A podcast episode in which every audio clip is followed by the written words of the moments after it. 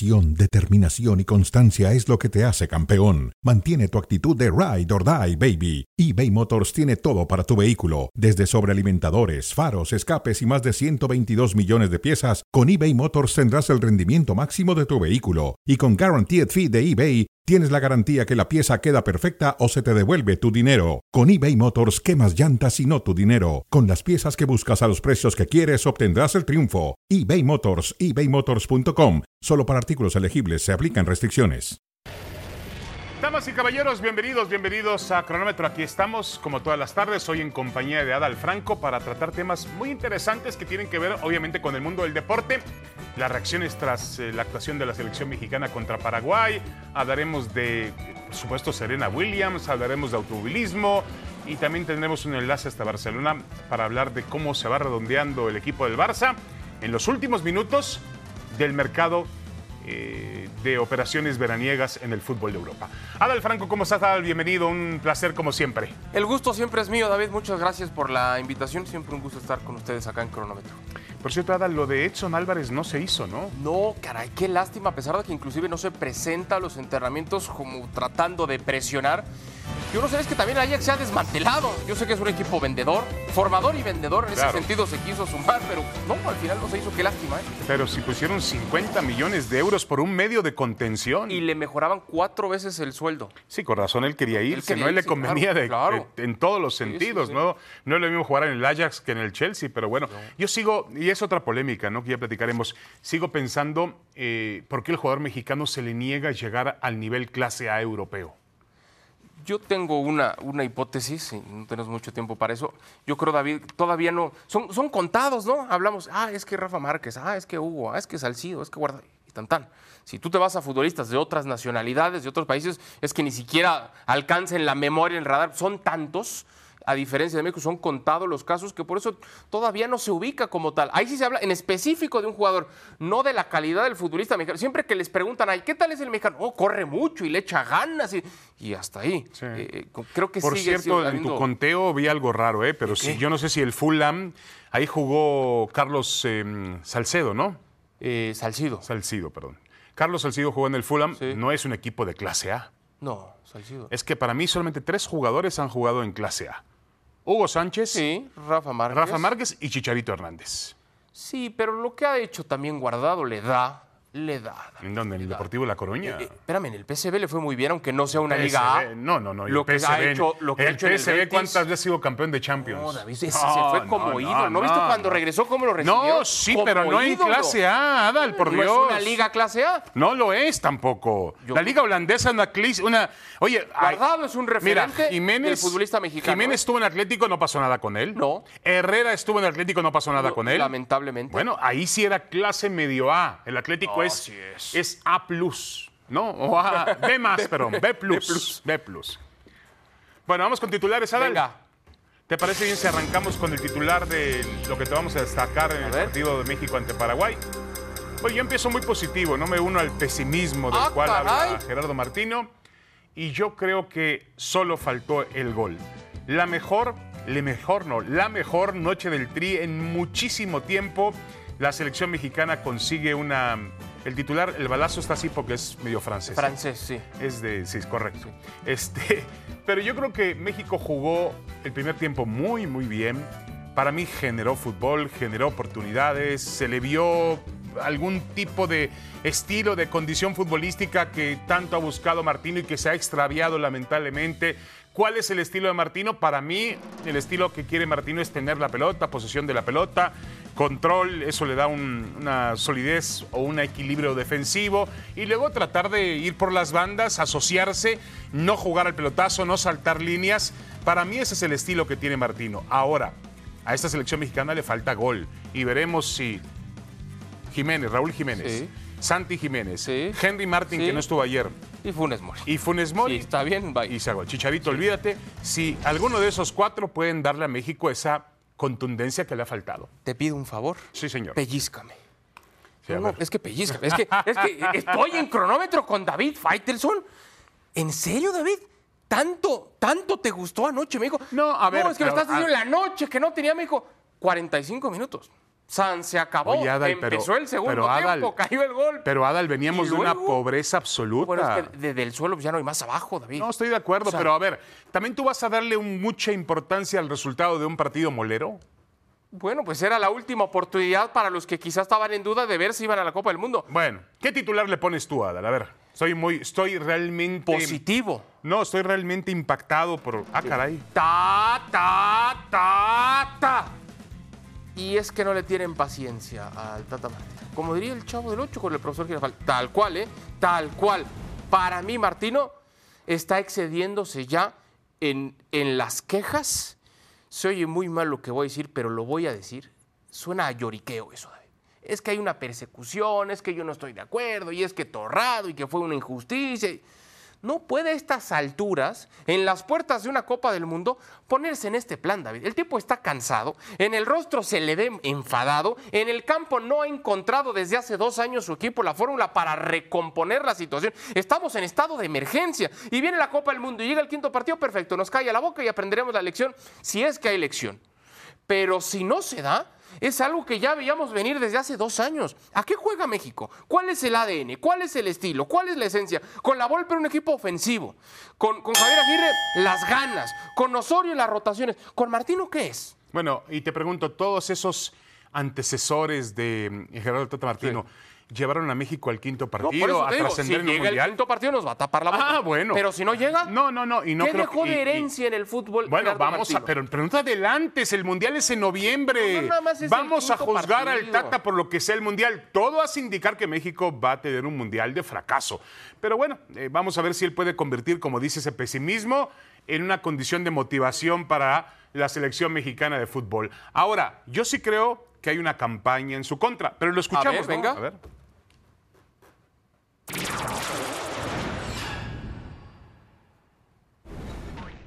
No solamente el enemigo público, el enemigo público número uno.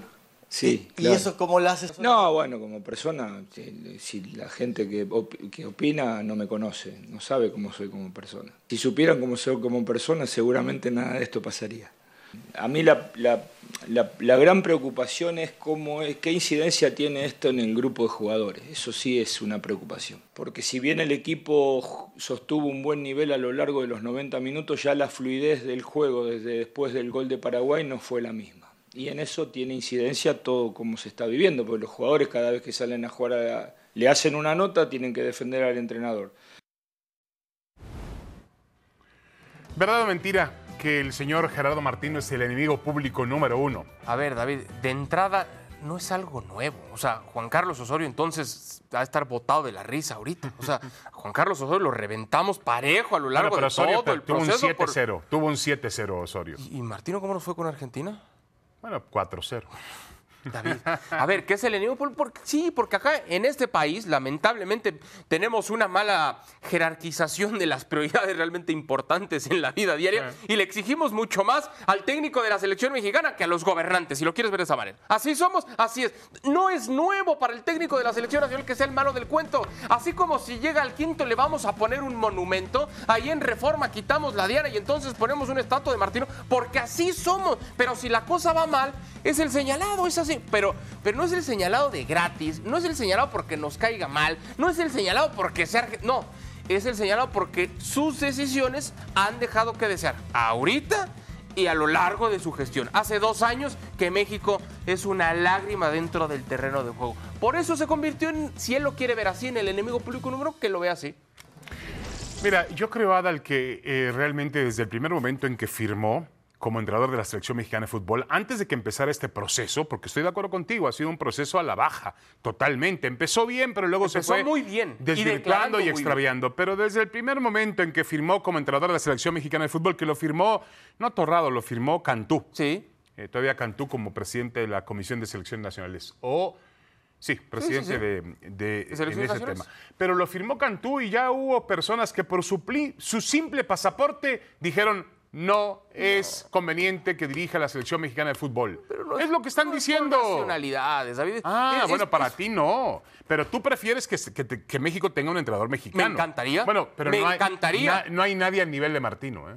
Nadie. Que tenga un currículum Ni pasado, Bucetich, ni ok, Ferretti, pasado. ni Miguel Pero no Herrera. va a dirigir con el currículum en Qatar. No, no, Va no, a dirigir no, con pero, el presente, pero, David. a ver, pero a ver, tú contratas a una persona por lo que fue para que esos mismos, esas mismas condiciones o elementos las imponga en tu selección. ¿Y lo Eso ha hecho? pasa.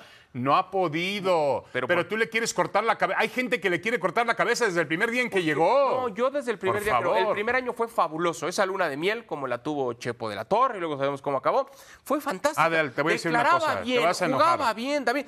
Pero ¿qué prefieres? Si México no llega al quinto partido y se queda hasta donde siempre se ha quedado, ¿qué prefieres? ¿Que haya sido el Tata Martino o que haya sido un técnico mexicano el que nos llevó hasta el mismo lugar? En ese sentido, sí, voy al tema del pasaporte. Yo prefiero un mexicano que se quede en esa orilla. Si vamos a trascender, da igual si es mexicano, si es argentino, si es de la luna, da igual de donde venga. Sí. Yo te voy a decir nada más algo. A mí me parece que el Gerardo Martínez es lo mejor que le ha pasado al fútbol mexicano Oh. en mucho tiempo. Uh. Escuchémoslo.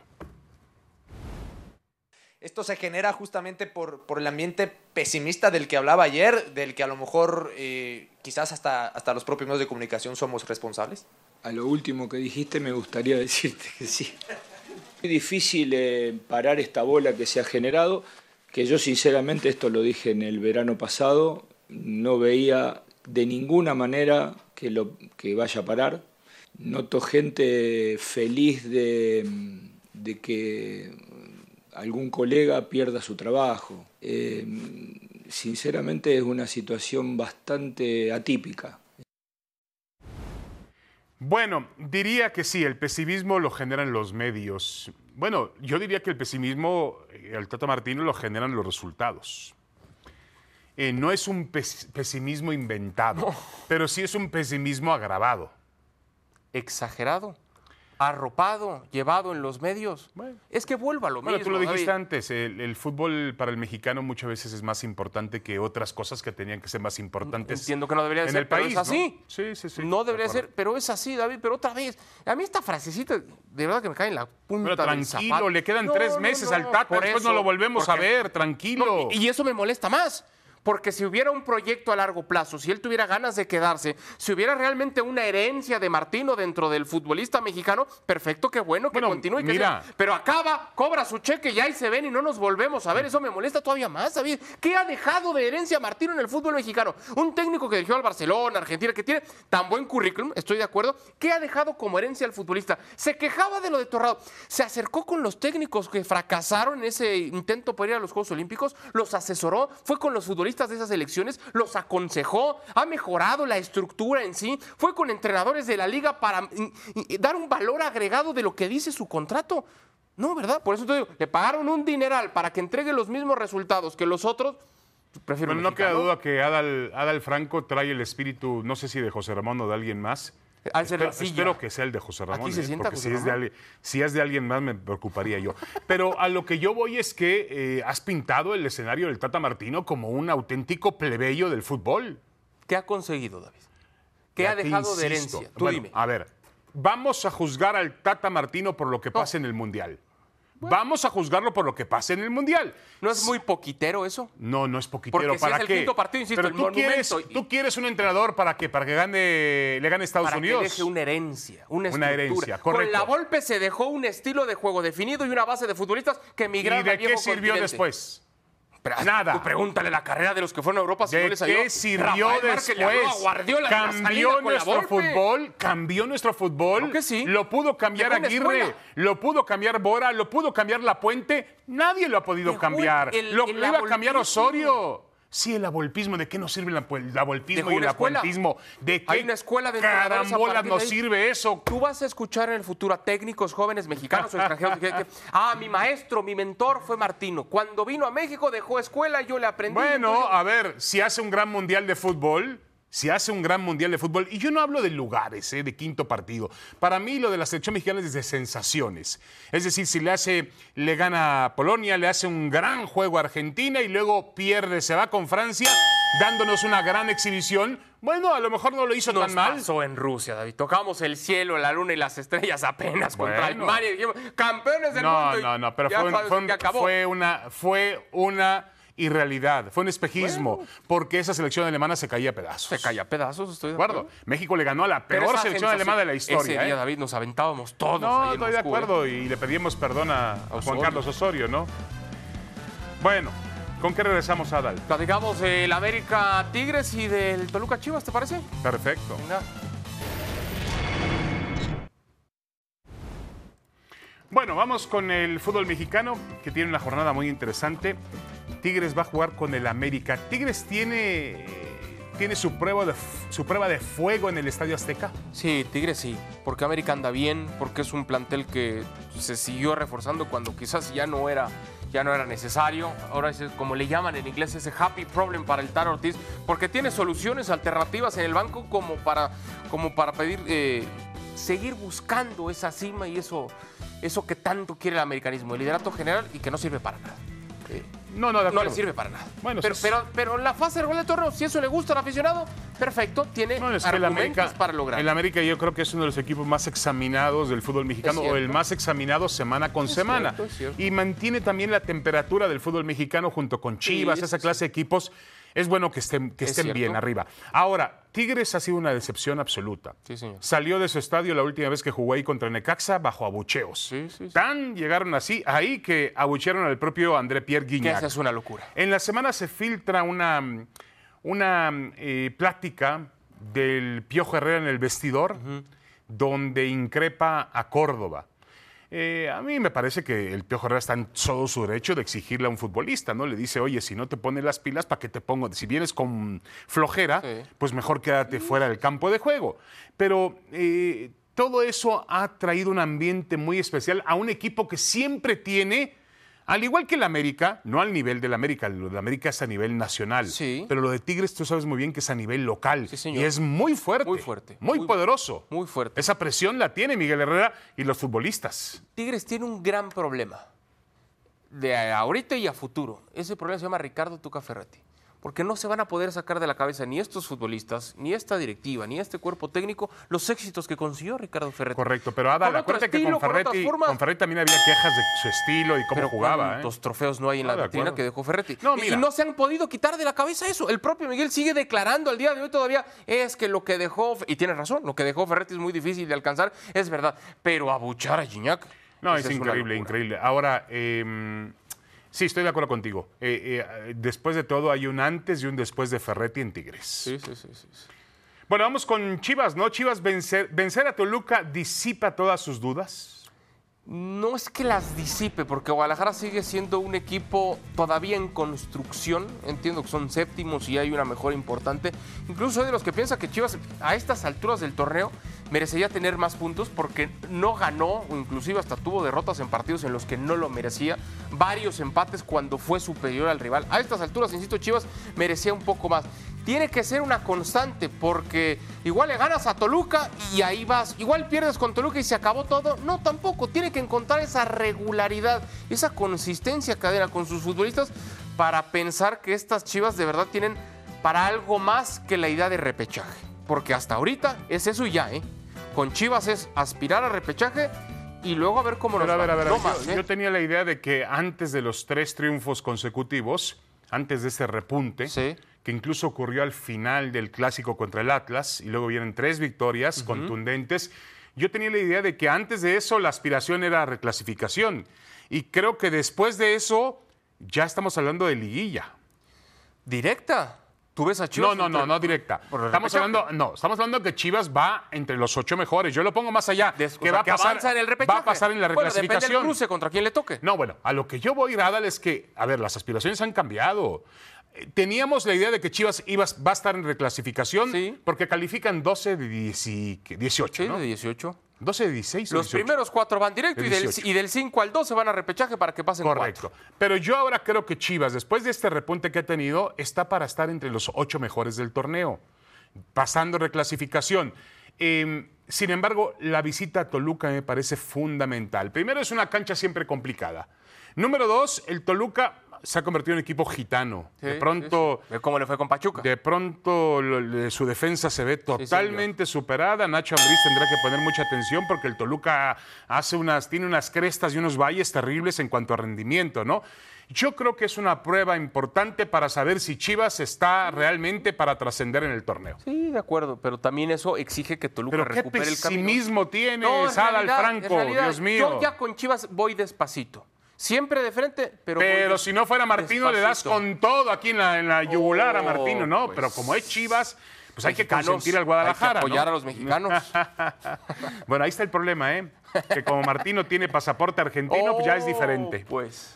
Bueno, Pumas Atlas, 16 contra 17, el bicampeón Sí. del fútbol mexicano. Lo mejor que le pudo pasar al Atlas este torneo es Pumas. Porque, Ah, caray. Porque hoy hablamos de Pumas y Lo mismo dice a Pumas. Alves y Lo demás. mismo dice Pu- Y- ah, bueno, y no razón. volteamos a ver lo que ha dejado de hacer Atlas. Eh, olvídate, ya. Ah, bueno, pero lo que era la mayor fortaleza de Atlas, su defensiva. Pero Meterle un gol al Atlas era una bronca, David. Pero Hoy- tampoco Atlas está en el, nivel, vulnerables, ¿eh? en el nivel mediático de Pumas. No, pero, pero ya no. Era para que exigiéramos mucho más de, de un equipo que ha sido bicampeón.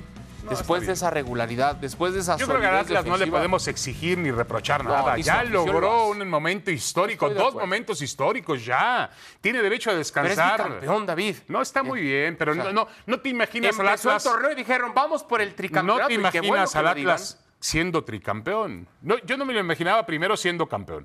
Luego, mucho Pues ahí menos siendo bicampeón. Pues y ahora, está. mucho menos ser tricampeón. No, bueno. En el fútbol mexicano, cuate, todo, David. Todo puede pasar. Sí, pero le tienes en poca el confianza a Chivas.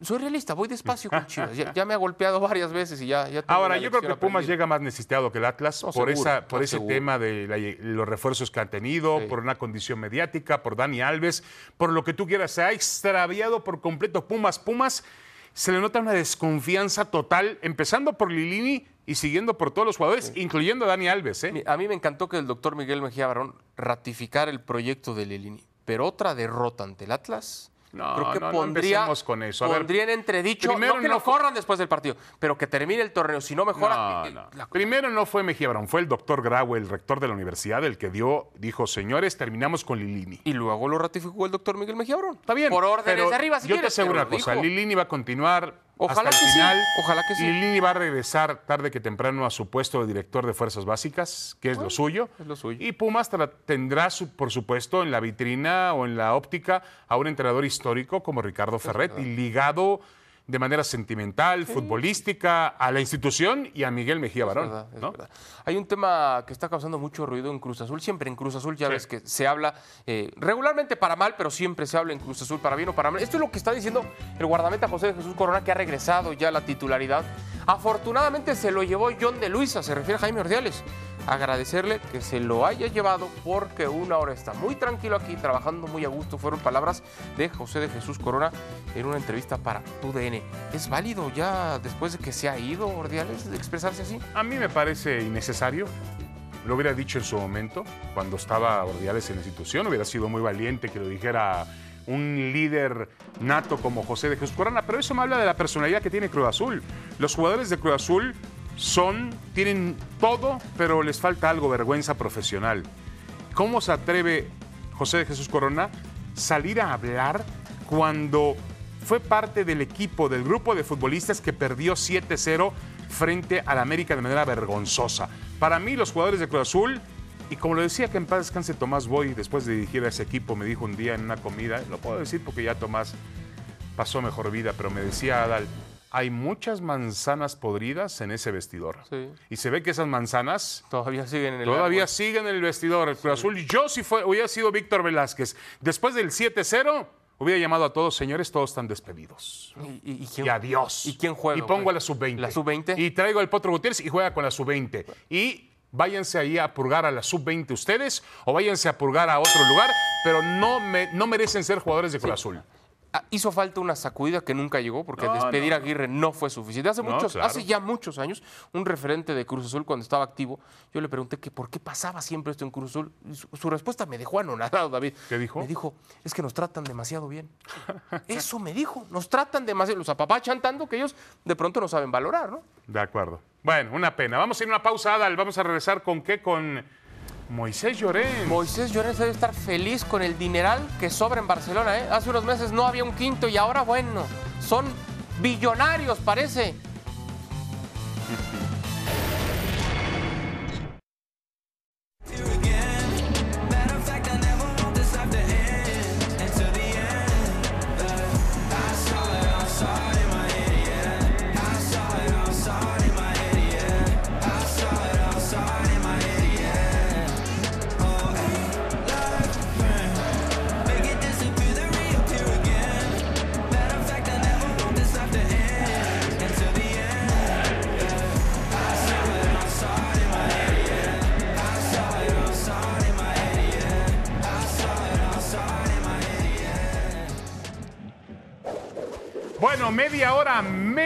hora para que cierre ya el mercado de fichajes en el Europa, en el gran fútbol europeo. Y tenemos contacto para completar la frase hasta Barcelona con nuestro buen amigo, buen compañero Moisés Llorens. Moisés, ¿cómo estás? Bienvenido, un abrazo, saludos. Abrazo, Moy. Bu- buenas noches a todos desde Castelldefels. Bien, bien, muy bien. Feliz de estar aquí con vosotros.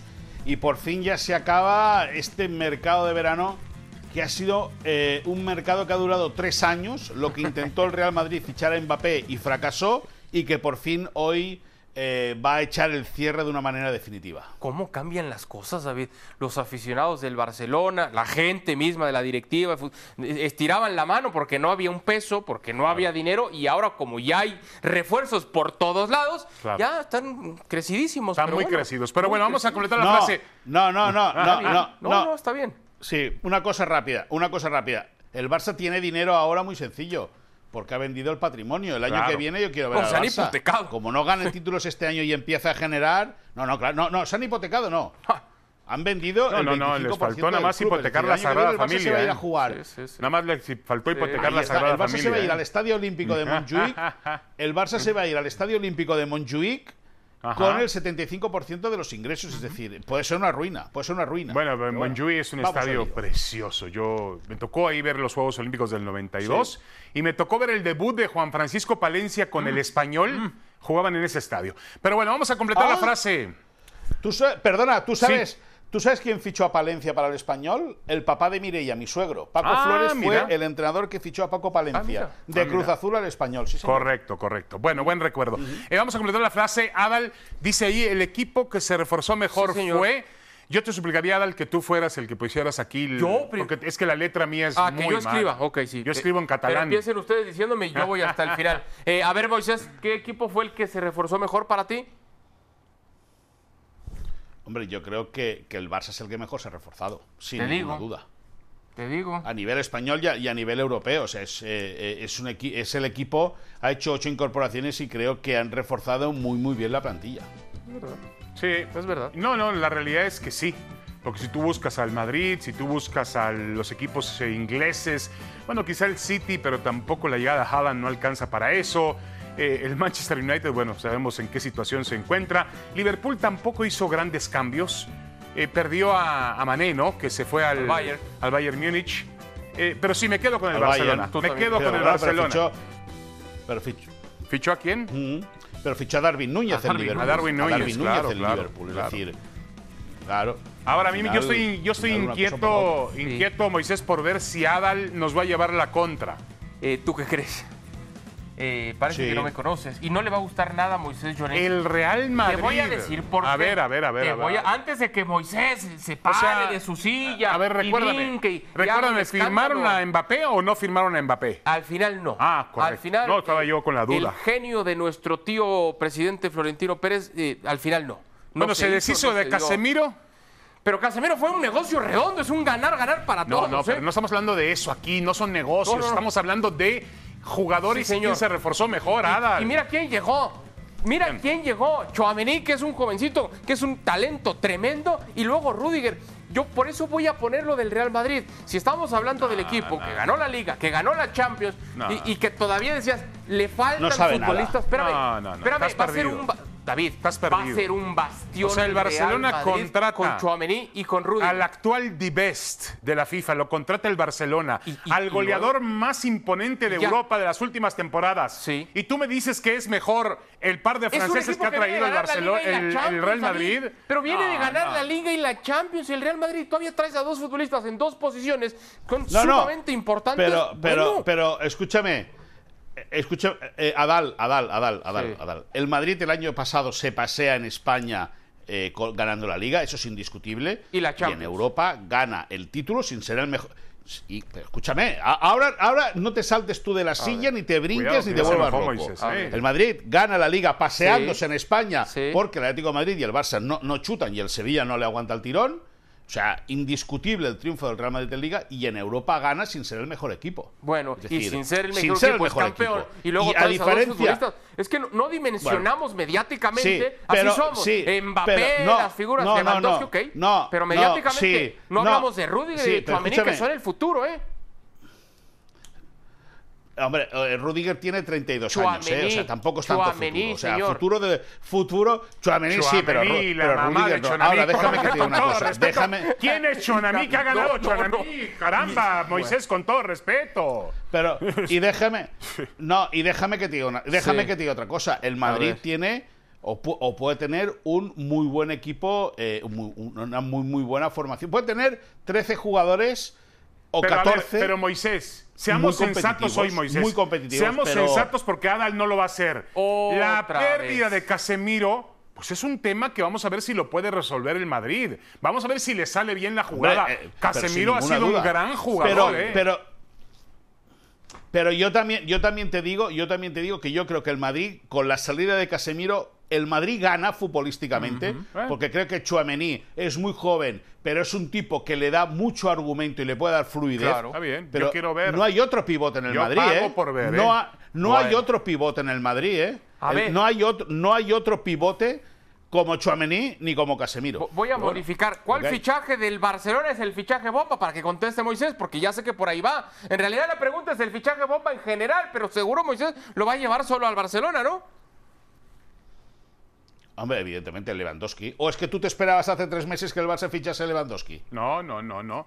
Y, y entendiendo que al polaco Pues- todavía pues le, ya quedan, le quedan un par de temporadas a un nivel Tú también, importante. ¿eh? Pues, ¿qué quieres? A ver, ¿quiénes No, son? está bien. Déjame, espérame, espérame, déjame hacer una- un recuento mental. Ok. Además de Lewandowski, puedo tomar en cuenta a Haaland.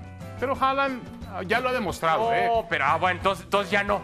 A ver, entonces ya no. ¿quién Era más? Mbappé y después de Mbappé era Haaland. Dybala, Di María, a ver, ayúdame a recordar, eh, Casemiro, ¿quién más? Anthony, no, son nombres pero- donde no pasa absolutamente Pero nada. ya dijiste tú, pues es Erling Holland, es él. Ya No, está. no, no. David es una máquina de hacer goles. El señor Sí, no, mete no. goles de todos tipos, Bueno, colores y A sabores. ver, es una máquina que todavía no ha llegado al nivel de Lewandowski, ¿eh? Va a Yo llegar. pongo a Lewandowski. Va, ah, bueno, a poner- eso es. A ver, te- tú me estás, estás, estás- Los dos están jugando con el futuro. Me están diciendo que Chouameni va a ser igual o mejor que Casemiro. Sí. Me están diciendo Sí, que Haaland va a ser igual o mejor Correcto. que Lewandowski. Sí. Pero no es una realidad. Tiene que realmente ocurrir. Bueno, por eso es un futuro. Ah. Es, es un instrumento sea, están- financiero. vamos, están- estamos comprando futuro. Están comprando lo que todavía. Están comprando el mañana, no el presente. Hoy es mejor jugador Lewandowski que Haaland. Correcto. Sí, sí, sí, sí, de acuerdo. Pero el señor se va a cansar de hacer goles en un equipo que se cansa de generar jugadas de Claro, gol. estoy de O sea, acuerdo, estoy de acuerdo. No, no, no, no, y ¿Y, eso- qué necesitaba el Manchester City? Alguien que le empujara. Lo mismo el Barça, pero el Barça tenía otras necesidades. Y el Lewandowski no se va a cansar de hacer goles con el fútbol que produce Sí, el Barça. sí, Vas a ver. pero no a como Haaland, ¿eh? Es más, yo veo a Lewandowski peleando el pichichi con Benzema. Ya. Ahí lo veo, ¿eh? Oh, fácil.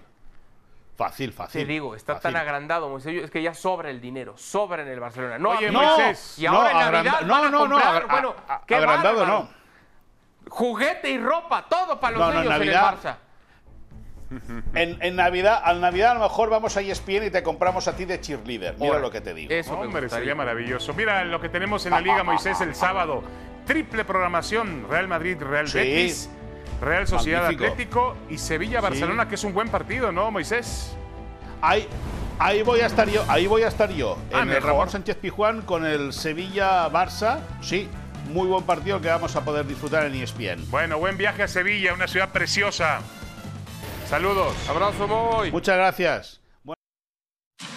En la mira, y vamos a hablar de la selección mexicana de fútbol. Vamos a hacer un ejercicio muy interesante para de los futbolistas que actuaron ayer, anoche contra Paraguay en Atlanta.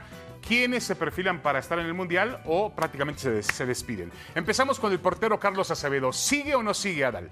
Para mí sigue, David. Estamos hablando del futuro en selección en el arco. Yo entiendo lo de Ochoa, que quizá puede estar todavía otro rato más, pero para mí, si se Tercer quiere portero. esa continuidad, hay que llevar a Acevedo como Ochoa, tercer portero. Talavera y Talavera Acevedo. y Acevedo como tercero. Bueno. Yo lo veo así. Bueno. El Piojo Alvarado, ayer dio buen partido, ¿eh? Muy buen partido ayer el Piojo Alvarado. Yo la verdad no sé si le alcance. Yo creo que no le va a alcanzar. Pero la verdad es que ayer jugó en primer tiempo como un nueve y medio falso por ahí, jugó moviéndose por todo el área. Sí, libre. y lo hizo bastante, bastante bien abriendo espacios. Me gustaría decir que sigue. Además está subiendo su nivel con las Chivas Sí, Rayadas del Guadalajara. A ver, vamos a darle el beneficio. Voy a poner a Alvarado como que sigue en el proceso. Que te digo algo, yo creo que es la gran, después de lo que vimos ayer, yo creo que la gran duda que tiene hoy Martino es Alvarado. Sí. Porque otras ya estaba más decidido, Y definida ya las va bueno, la va a disipar todavía ahora en septiembre. Y todavía tiene tiempo, ¿no? Porque hay que entregar un universo de 55 futbolistas Claro. y a partir de ahí la vas depurando hasta acabar en 26 registrados. Y luego puedes llevar hasta 8 que nada más van a vivir la experiencia sin, sin poder De jugar. ¿no? Eh, Kevin Álvarez. Pues es- no, David, ese está con, con el boleto de avión comprado y, y el, Pero- y el cuarto de hotel el titular- reservado. el titular es Jorge Sánchez. pero no hay un suplente.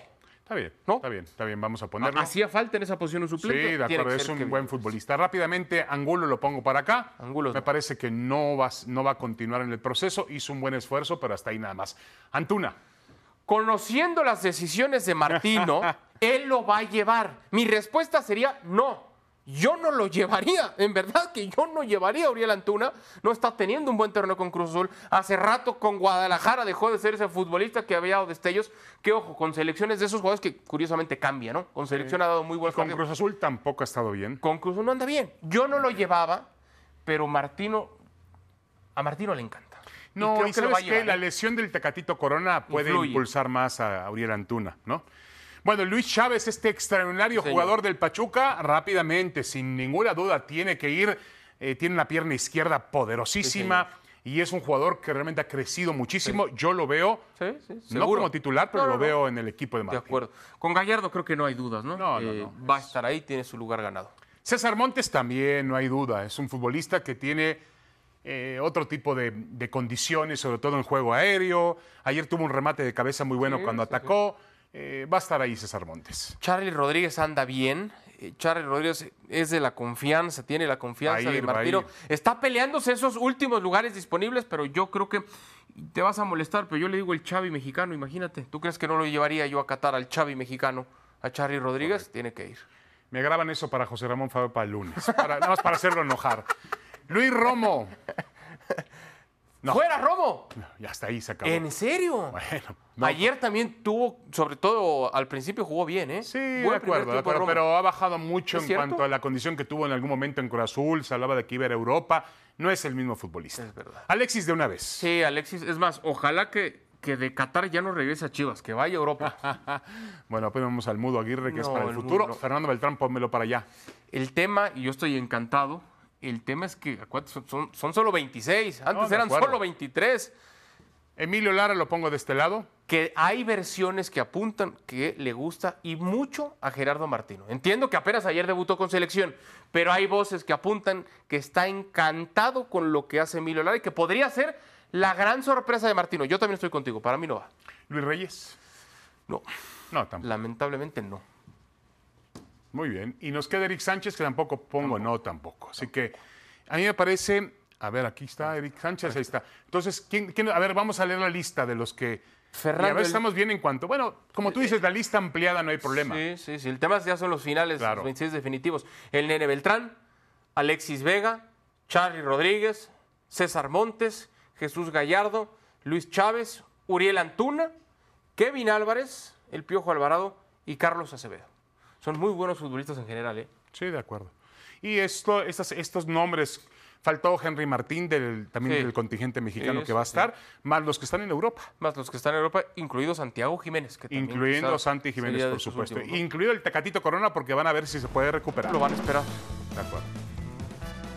Hacemos pausa en cronómetro. David, al volver platicamos de Verstappen, Checo, Leclerc, Hamilton más. Este fin de semana, el Gran Premio de Países Bajos. Perfecto.